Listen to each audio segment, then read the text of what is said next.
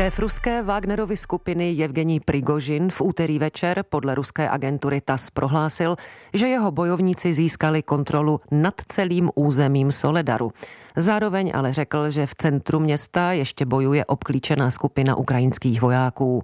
Podle americké neziskové organizace Institut pro studium války tak přiznal, že ruské síly ještě nepřemohly ukrajinský odpor.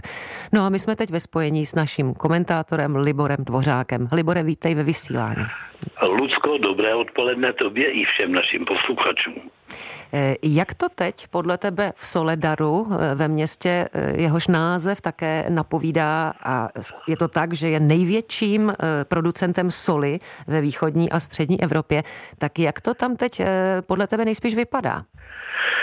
To je samozřejmě velice těžká otázka a ty si to vlastně naznačila v tom úvodním slovu, tedy, že Evgení Prigožin včera večer řekl, že eh, jeho žoldáci získali kontrolu nad celým Soledarem, ale zároveň rovnou připustil ty městské boje v centru tohoto 11 tisícového městečka, takže teď je to velmi nepřehledné a pro nás novináře nepříjemné, protože v jakékoliv úvodní fázi e, takovýchto operací nikdy nevíme, na čem jsme a docela se vsadím, že ani Martin Dorazím, který na místě na Ukrajině, pokud není přímo v Solidaru, a to těžko, eh, tak by těžko mohl eh, tuhle tu otázku zodpovědět.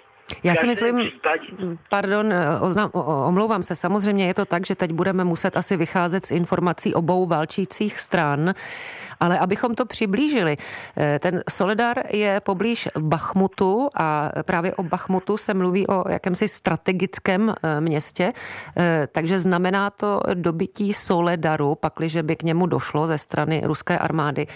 Znamená to nějakou snažší cestu právě k získání Bachmutu? Eh, nakolik jsem pochopil, tak Soledar, eh, který je víceméně takovým jakoby předměstím Bachmutu, by samozřejmě otevíral i cestu do eh, Bachmutu samotného. To je, to je pravda. A pravda je také to, že Bachmut je Sice se o tom vedly spory, jak je důležitý, jak je strategicky významný, ale každopádně, když si otevřeš mapu, tak zjistíš, že je e, právě Bachmut křižovatkou několika důležitých silnic a že tudy prochází i dálnice E40. To jest, e, je to samozřejmě bod, který má minimálně taktický a možná i strategický význam a bude teď záležet na tom, jaké jsou plány ruského velení do budoucna.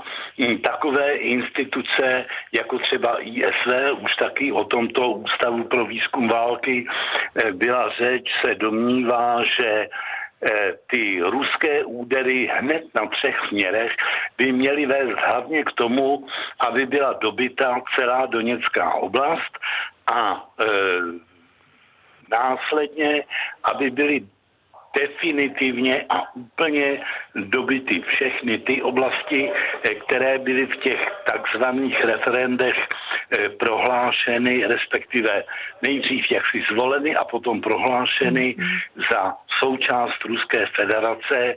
Já bych řekl, že Rusové by chtěli dospět právě, právě k tomuto cíli, aby až se začne případně jednat o míru, aby měli v rukou právě všechna tato území. Mm-hmm.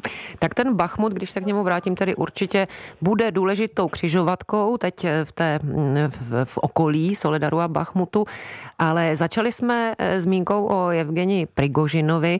Jak eh, Libore v celé operaci figuruje tento šéf eh, takzvané ruské Wagnerovy armády nebo Wagnerovy skupiny? A je to mimochodem operace vyloženě pouze Wagnerovců?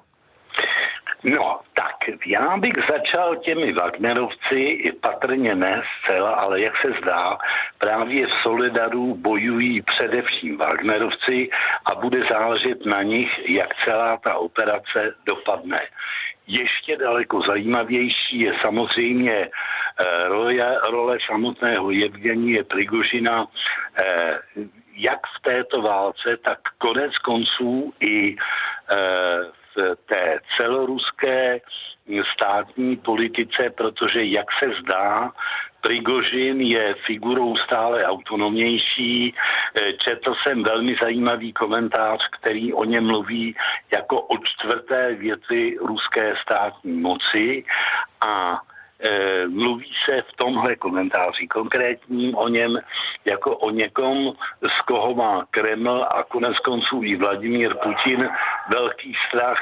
Teď, jak dobře víme, e, původně byl Prigožin poněkud schazovácky eh, pojmenováván Putinův kuchař, ona to byla do jisté míry eh, pravda, protože měl řadu velkých gastronomických firm, jimiž zásoboval kde koho, eh, včetně nejvyšších míst, ale tahle ta jeho role jak se zdá, se za necelý rok války dramaticky proměnila úplně jiným směrem. Hmm. Vysvětluje komentátor Českého rozhlasu Libor Dvořák. Libore, děkujeme moc a pěkné odpoledne. Naslyšenou. Naslyšenou.